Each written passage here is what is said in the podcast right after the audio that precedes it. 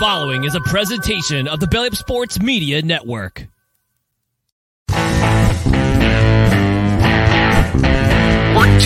in the morning, 14 minutes and 20 seconds where the sports talk to get you through your daily commute.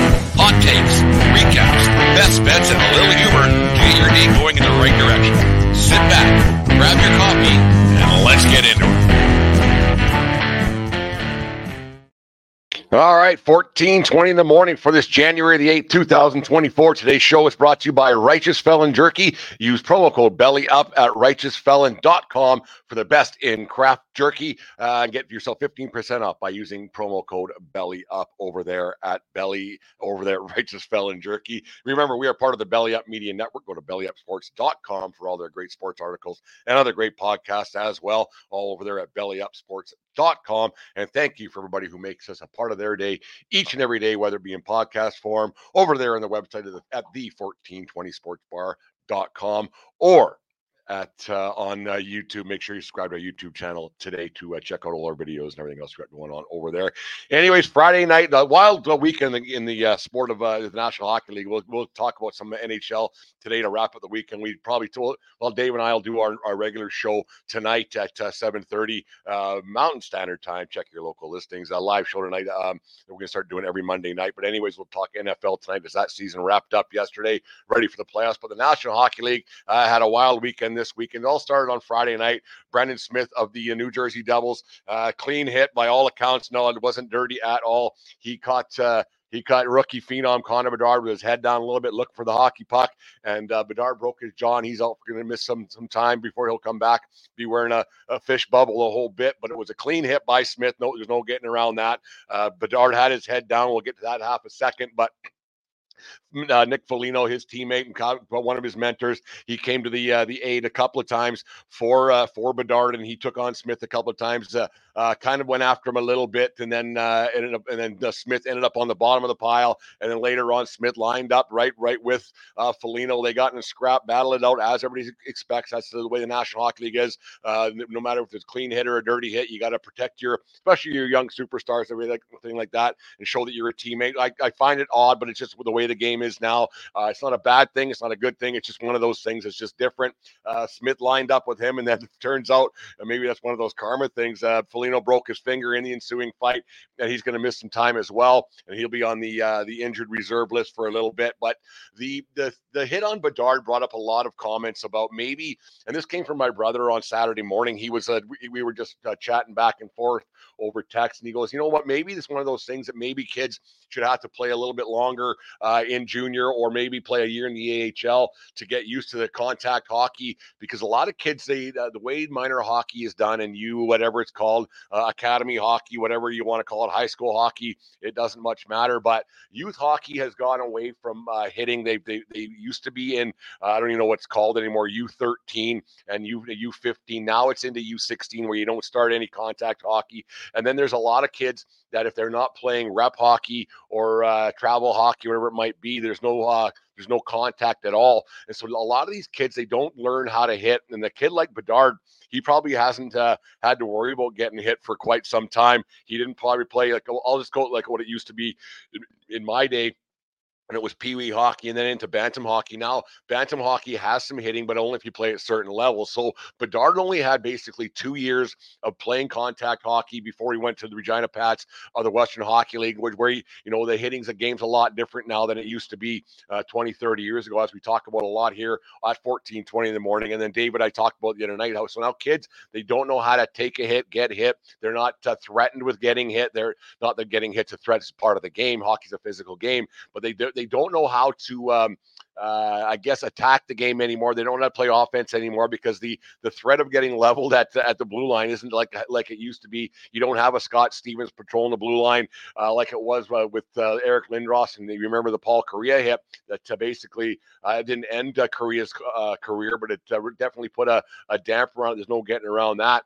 And then you you see a kid like Bedard who's only really played contact hockey for four years from in, in Bantam and then into two years of junior. And then all of a sudden he's with playing against men who uh, some are almost twice his age playing in National Hockey. So they've been around for a long time. Or you have guys who whose uh, main job is to not worry about the puck as much and not worry about they're not the skilled guys that go out there. They take the body, they they con they uh, use contact and and and to uh, defend their defend their end of, end of the ice. And that was one of those situations where Bedard got uh, caught with his, with his head down and he got hit with a clean hit to the jaw, and that's it. Bingo, bango, bongo. Uh, Bedard's out for some considerable time. And there's some people who are up in arms that you know that that uh, it's too bad to see a kid like that, and it, it is to see a kid that was putting up some big numbers to 33 points. I think he's got already. He just named the his first All Star game, so he he will probably won't play in that. Uh, one of those things, but you you just think that maybe just maybe my, my brother Mike was onto something. I know people will will say you can't. Well, you can't tell a kid uh, he can't go and make make uh, make money. He can't uh, play professional hockey just because there's an age restriction. Well, I think you kind of can because if you, if you look at it uh, from the, the, the, realm of the uh, college football, college basketball, and uh, the NBA into the NFL. Um, yes, we, we discussed that a little bit too. That you uh, that they they they do that to keep kids in college and keep the college game growing. But you wouldn't have an 18 year old quarterback who hasn't played contact football, hasn't played competitive uh, football at, at that high of a level. You wouldn't put him into a, an NFL football game, no matter what kind of talent you think you think he has, because it's a lot different playing against men can, compared to playing against teenage boys and everything else. And having a guy who's 25, 26, 27 years old uh, facing off against him when you're when you're only 18, it changes the game a lot. You're you're you have a different mindset. You have a different uh, frame. You have a everything is a lot different. So having Bedard out against these these men who are that's their job is to to to kill or be killed, and they're they're playing for contracts as well. And so a kid uh, like like Bedard, it probably wouldn't hurt him to play against some lesser competition, uh, maybe not in junior, but maybe in the minor in the minors in the AHL, so they can learn the game. They can learn that there there are some guys that are bigger, faster, stronger than you, and they don't care that your name is Connor Bedard. They they're they're there for a contract. They're there for their next contract. They're there for a paycheck.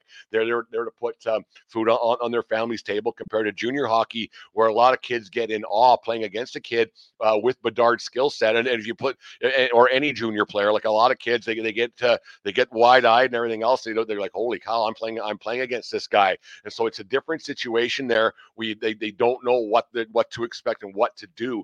And I don't think uh, like it's I don't know if you if there is something you could do because once a kid is drafted, it is just in the NHLPA and in in the NHL's uh, um, collective bargaining agreement that a kid can come right out of junior and end up playing. I, I don't think that my brother's too far off saying that maybe you know a, a kid who's only played contact hockey for maybe three years uh, at a, at that level and is still developing his body. I don't think it's uh, the director of player safety might want to look at that a little bit and say, you know what, yeah, he's got to learn eventually, but learning the hard way might not be the right way. And having a kid like like Bedard, who's a, a slighter frame, yes, he's highly skilled, obviously, but he's got a slider frame that going against a, a Brendan Smith might not be the best of decisions, right? In that situation, was it a freak accident? Was the okay? Th- it wasn't a freak accident because the hit was deliberate. Like that's that's one thing, one hundred percent. The hit was completely deliberate, and I I get it, but the uh, the the accident was the, the, the way the jaw was hit and everything else. That was a complete accident. It's nobody's fault. That's just the the, the contact was there. It was a clean. It wasn't a. Uh, it wasn't meant to be an elbow to the head or a shoulder to the head or whatever. It, was a shoulder that ended up making contact with Bedard's jaw just the way he was going down. There was no de- de- deliberate move, movement. There was no intent to injure anybody. That was just a. Uh, there's no such thing as an accident, but it was a freak occurrence. I guess is one way of putting it. And so I don't think that um, it's anybody's anybody's fault, but maybe just the way the system is, and that's just how how things are with that with that situation with Bedard. And I don't think that having a kid. Uh, uh, maybe learning learning the ropes a little bit, staying in junior or going on to the AHL for a year or two or two at whatever contract you want to give him. If he signs a contract and you want to pay him and have something going out, because you're going to see more and more kids. Maybe actually you, you might see less and less kids this happening to because the, the way uh, hockey is now and the contact of, of hockey isn't the same like it was. But you also have a situation where there are still guys that play with a little bit of grit and a little bit of sandpaper who don't mind hitting a little bit and uh, do it cleanly, like Smith did the other night. There's a lot more guys who who play the game clean. We'll get to a guy who doesn't play clean. I'm glad Bieksa called this guy out the, the other night on hockey night. It was actually quite impressive the way Bieksa uh, called out uh, called this guy out. But it's uh, it's one of those situations. I think you, the NHL really has to look at the, uh, the, the safety of these players because you have more and more kids who don't play, and we talk about all the time. They, they don't play at a level of, of competition that they're going to see in the National Hockey League, and they don't play even in junior hockey. They're, they're jumping into things that they have no idea what they're getting themselves into because the way the game is marketed to kids and the way the game um, parents market the game and everything else and you know, how hitting is just up and down the ice and, and, it's just a non-factor anymore and all of a sudden the guys out there throwing his body around and, and, and people don't know how to uh, how to um, react to it. They don't know how to protect themselves. They don't know how to um, get up and go or avoid those those uh, risky situations because Bedard in general hasn't hasn't had to worry about getting leveled at at mid ice uh, coming across the blue line. It hasn't been a problem in his career uh, right from probably when he was playing in out in the lower mainland in Vancouver, right on through to to junior, and then even watching the World Juniors last year, how he was able to that uh, game-winning goal against the Slovaks, I think it was, uh, when he di- dipsy doodled and and scored in overtime to, to push Canada onto the gold medal game. That probably wouldn't happen in National Hockey League because uh, you get guys that aren't worried about the puck so much, and they're they're uh, worried about hitting you and making that contact, making that initial contact, and uh, and and uh, and the like. So it, it was it was the the, the injury was a freak occurrence. The uh, the intent wasn't there to hurt anybody, but it does happen. It's, you might see that happening more often, just the way the game is played. And it's too bad that it had to be. I mean, you don't you don't wish that kind of an injury on anybody, but it is too bad for the league and for the Chicago Blackhawks that it was Connor Bedard who got the the, uh, the, the the raw end of the deal on on that hit, and he'll be out for the foreseeable future. The next time we see him, he'll be wearing a fishbowl, protecting that little mug of his, uh, going out there. Man, he still looks so young in comparison to a lot of those other guys. He just got that long, young look of his face on his face uh, and everything else. But uh, it's too bad. But it's uh, it's it's not surprising. It's not surprising that Bedard got that one and the way it turned out. Uh, a guy that got took took the the brunt of something as well as I alluded to earlier. Kevin Bieksa on hockey night, he made a he made a point of calling out Nick Cousins of the Florida Panthers, basically calling him the cheapest guy in the National Hockey League. And I got to agree, Cousins has been doing a lot of nefarious things around the ice, uh, dirty hits. Guys are on their knees, ramming their heads into the uh, into the boards, and, and dirty and kneeing guys, and just on and on, all kinds of stuff that. Um, that people don't don't pay to see in the National Hockey League, and you, you don't you wonder why a guy of a cousin skill level, by all accounts, like even Bieksa said, he's a pretty good guy, he's a good team guy, but you wonder why a guy like would uh, would behave like that on, on the ice. Uh, like hockey, we, we, we alluded to it the other night. Uh, me and Dave did talking about uh, there isn't the the uh, the tap on the blades a lot anymore. There isn't a lot of guys who are who are going around the ice saying, "Hey man." Screw around and find out. And that's not really the uh, the saying anymore. But I'm trying to stay away from the swearing here at 14, 20 in the morning. Wait till the, the, the night the night show to do that. But you, you wonder why a guy would uh, react that way and do do those kind of things because yeah, you hockey you, you, you, would think you would play more of the uh, the golden rule, I guess you would say, and do one to others if they were you and on and on and on it goes because you wouldn't want someone ramming your head into the boards when you were defenseless on, on the on your knees uh, along the ice and you wouldn't want somebody uh, ramming your head into the ice when you're already down, or someone kneeling kneeling on your back, or do whatever it might be, and, and uh, having a, a, cheap shot of some kind. And you wonder why a guy like Cousins would do that. And You wonder who taught taught him that, because I think that's something that's that's taught more than it's uh, than than it's inherently uh, just acquired throughout your your minor hockey league, and your junior hockey, your college, or wherever Cousins might have played. And you wonder why a guy would end up doing that, and you you wonder what uh, how how that could stop. Like he, he talked about Raffi Torres, and Torres was a hell of a, a hell hell of a hockey player, team guy, run through a wall to win hockey games. But he got suspended. I think once was for 26 games, and then another time, another for 41 games for half a season because of, of stuff just like this. And he was taking uh, defenseless guys, and he was very dirty, and there was getting all, all those kind of things. It's like it was, something would just snap in Torres' head uh, a lot of times. Like most of the time, he would just play the game the right way, and then every once in a while, something would pop up into his head, and he would do something completely stupid. And eventually, NHL player safety, they said, you know what, you're not doing that anymore, and you're not playing in the, this game anymore, and you don't have the right to do that. So now you don't have the right to make any money in something that uh, is your profession. It probably cost Torres a million bucks or so over his career because when you're uh, suspended, you don't get paid, and that's just one thing that it is. So you wonder when Cousins is going to is going to uh, get into his head. Maybe I shouldn't be doing this stuff, and maybe being called out by a guy like Bieksa who played a hard nosed type of game, who was a a gritty player. He didn't mind, uh, you know, showing guys the, the right way to play, but he was never dirty. He was he was gritty, hard nosed, and he would go and play the game the right way.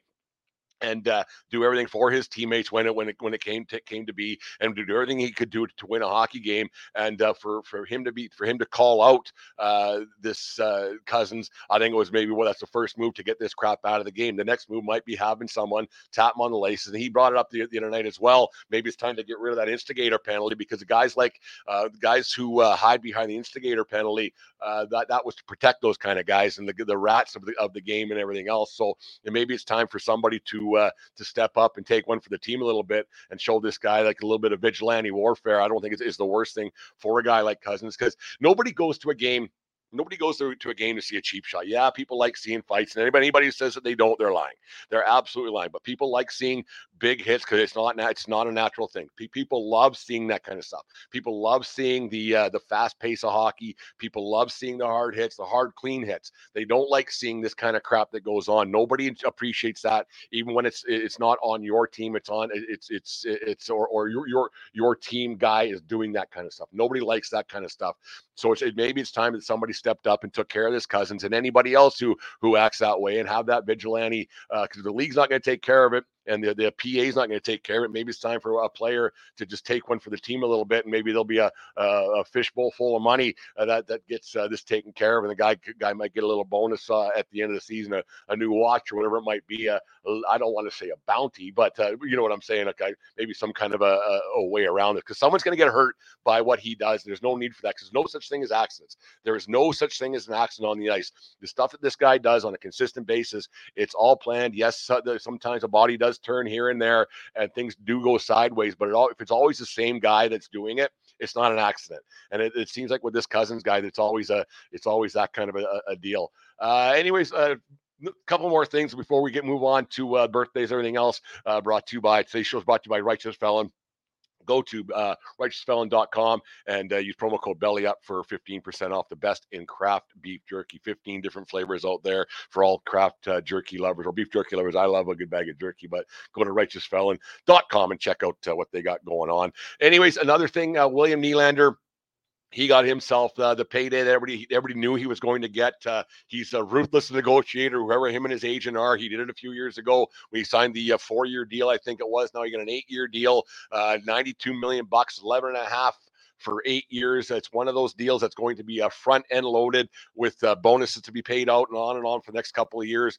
for that's all to happen. It's good for him. He's a good, great hockey player. He uh, he's kind of the best player on the Leafs right now. He's not their Leafs best player right now. He's been playing the best for the Leafs. I still think Matthews is still the cream of the crop for that Leafs team, who's on a bit of a roll right now, and they're they're a, they're they're they're a good hockey team. And Martin Jones doing the job in net. A few weeks back, I was a little bit worried about what they were doing there, but Jones has been the guy, and I would just keep running with him no matter what. But Nylander got the deal he was uh, he was uh, always planning on getting. He wasn't going to waiver from anywhere from that. The the situation he got now is what do you do with uh, Mitch Marner, whose contract's up at the end of next season, and also with John Tavares. Uh, the, the, the, the Marner one is interesting because he's not really um, liked a whole bunch by the Toronto media. I think there's something to do with his dad. He's not really liked by the the fan base in general. I think there's a, a little bit of disdain. I don't. I, I kind of get it just with what I read about him and his father. And uh, but you just seem like Marner's like such a good player that uh, he kind of um, takes the brunt of things, and he's a local Toronto kid.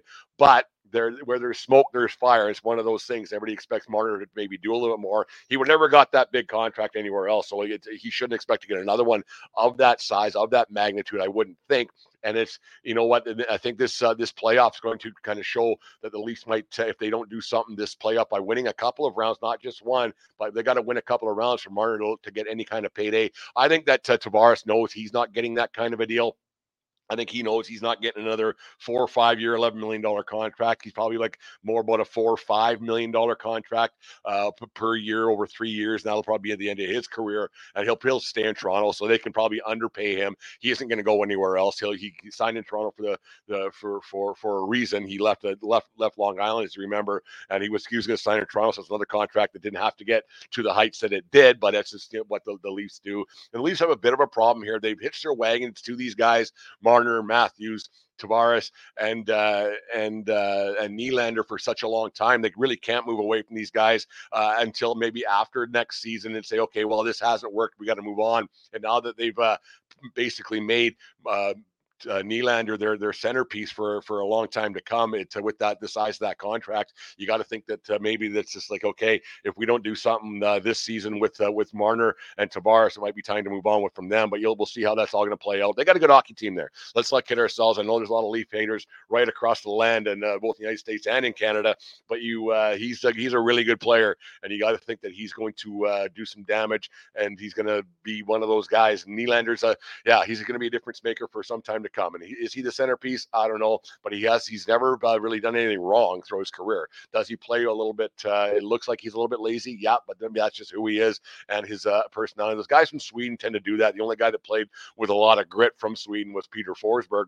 The rest of them kind of just they they're very methodical and they, they play the game uh, hard, but they're not dirty or anything else. So it's really interesting to see how that's all going to play out for the Leafs. And uh, lastly, but not least, uh, if anybody would have said on the, the eighth day of January that they had the uh, Winnipeg Jets to be in first overall in the National Hockey League, you got to go out and buy a lottery ticket and, and everything else because you are uh, you're a soothsayer, you're a prognosticator. Because this time last year there was trouble in, in Winnipeg, and then right now, the, when the, before the season started, when you had Blake Wheeler getting bought out, who's been a long time Winnipeg Winnipeg Jet and Pierre Luc Dubois getting traded, uh, you had to think, geez, this team's not going to be very good. And then before the season started, Scheifele and uh, Mark Scheifele and, and, Connor Hellebuyck were on the rumor to be on their way out, but out of nowhere, they both got long-term deals with for big, big dough. Uh, and all of a sudden, the, the Leafs, the the, uh, the Jets have turned around, and they're right now in first place in the National Hockey League. They got 56 points in 39 games winners of six in a row. I think 13 out of 14 they've won. It's funny that their, their one loss in that entire time is to the San Jose Sharks, who are absolutely, absolutely atrocious. That's a bad hockey team, and they're they're on purpose. They're they're they're they're, they're tanking a little bit, but it's one of those things. It it happens throughout the league. But yeah, that that Jets team is something else. Hellebuyck has been playing really, really well for them. I thought they were going to move away from those two guys because they were both a little bit disheartened in the off season that they were been there for so long. And I think both most Jets fans because they're, they're, you remember their fan base they weren't getting big crowds to their games at all and so it's one of those things that they you start winning people start start showing up it's it's weird how that works right uh, but Hellebuyck's been great Scheifele's been great and that team is just playing playing their asses off win a lot of hockey games and you just wonder where where, where it's going to go are they a cup contender uh, we if Hellebuyck can keep playing well uh, show me a good goal show you a good coach every time right and uh, they have uh, they have a, a, shot at doing some damage in the Western Conference and how about the, those Calgary Flames yesterday losing to the Bedardless Chicago Blackhawks. Those are games you have to win. Like those are games that you, you, you look back on if you miss the playoffs and you're out by two, three points here or there. You're like, geez, that's a tough one. That's really tough. And then look at the Oilers winning a seven row again. They're flying once again. So uh, National Hockey League's full full blast here. We'll get into the maybe a little more of the East Conference uh, later on in the week. But uh, anyways, that's it for the, the hockey talk for today. Thank everybody very much for for listening to the podcast today. And uh, make sure you guys go to righteousfelon.com and check out all of their great uh, beef jerky products. And here is a little little commercial that I produced. Make sure you go over watch on YouTube, but make sure you go up uh, to righteousfelon.com and save yourself 15% by using promo code belly up at righteousfelon.com. Righteous Felon Craft Jerky is the official jerky of Belly Up Sports. For over a decade, Righteous Felon Craft Jerky has led the American meat snack revolution by concocting delicious, adventurous, U.S. sourced jerky recipes for uncompromising carnivores across the country. With 15 different flavors to choose from, Righteous Felon has all jerky lovers covered, and by using promo code BELLYUP, you will get 15% off your purchase at righteousfelon.com. Do your taste buds a favor today and rip into a bag of Righteous Felon jerky. There it is, Righteous Felon Jerky. Make sure you guys go check that out. I think it's for sale in some Costco's and stuff right in uh, in the states as well. So, but uh, get it from get it from righteousfelon.com and save yourself fifteen percent on your purchase there, and they'll ship it right to your right to your door, and you'll get something. Uh, let's get to uh, on this day. Brought to you by SeatGeek.com. The SeatGeek app. Use promo code one four two zero pod at SeatGeek.com today and save yourself twenty bucks on your first purchase over there at SeatGeek. Let's hear it is. On this day in 2000, the Tennessee Titans defeated the Buffalo Bills 22 16 in the AFC wildcard game as Kevin Dyson scored on a lateral from the late Frank Wycheck on a play that's become known as a Music City Miracle. Dyson's touchdown came on the ensuing kickoff after Buffalo took a 16 15 lead off the foot of Bills kicker Steve Christie with 16 seconds remaining in the game. Uh, the home run throwback back played as it was named in the Tennessee playbook was originally meant to be caught by uh, kick returner Derek. Eric Mann. But as he was uh, out for, for with an injury, uh, Anthony Dorsett was next up, but he was also out due to cramps. That left Dyson to be the uh, the target for Wycheck. Wycheck's pass to Dyson ended up being a 75 yard touchdown play that had to be reviewed for several minutes before replay officials had to rule that the pass was lateral. The call was upheld, and the Titans won the game and eventually moved on to the Super Bowl where they lost 23 16 to the St. Louis Rams. I remember exactly where I was watching that one in a, a friend's house in Fort Macleod, Alberta, watching that. And I didn't think it was going to be upheld. I thought they were going to overturn that call because it was so close. Remember that that Wycheck play in the, move, the Music City Miracle all those years ago? It's hard, yeah, 24 years ago. Jeez, where's time fly?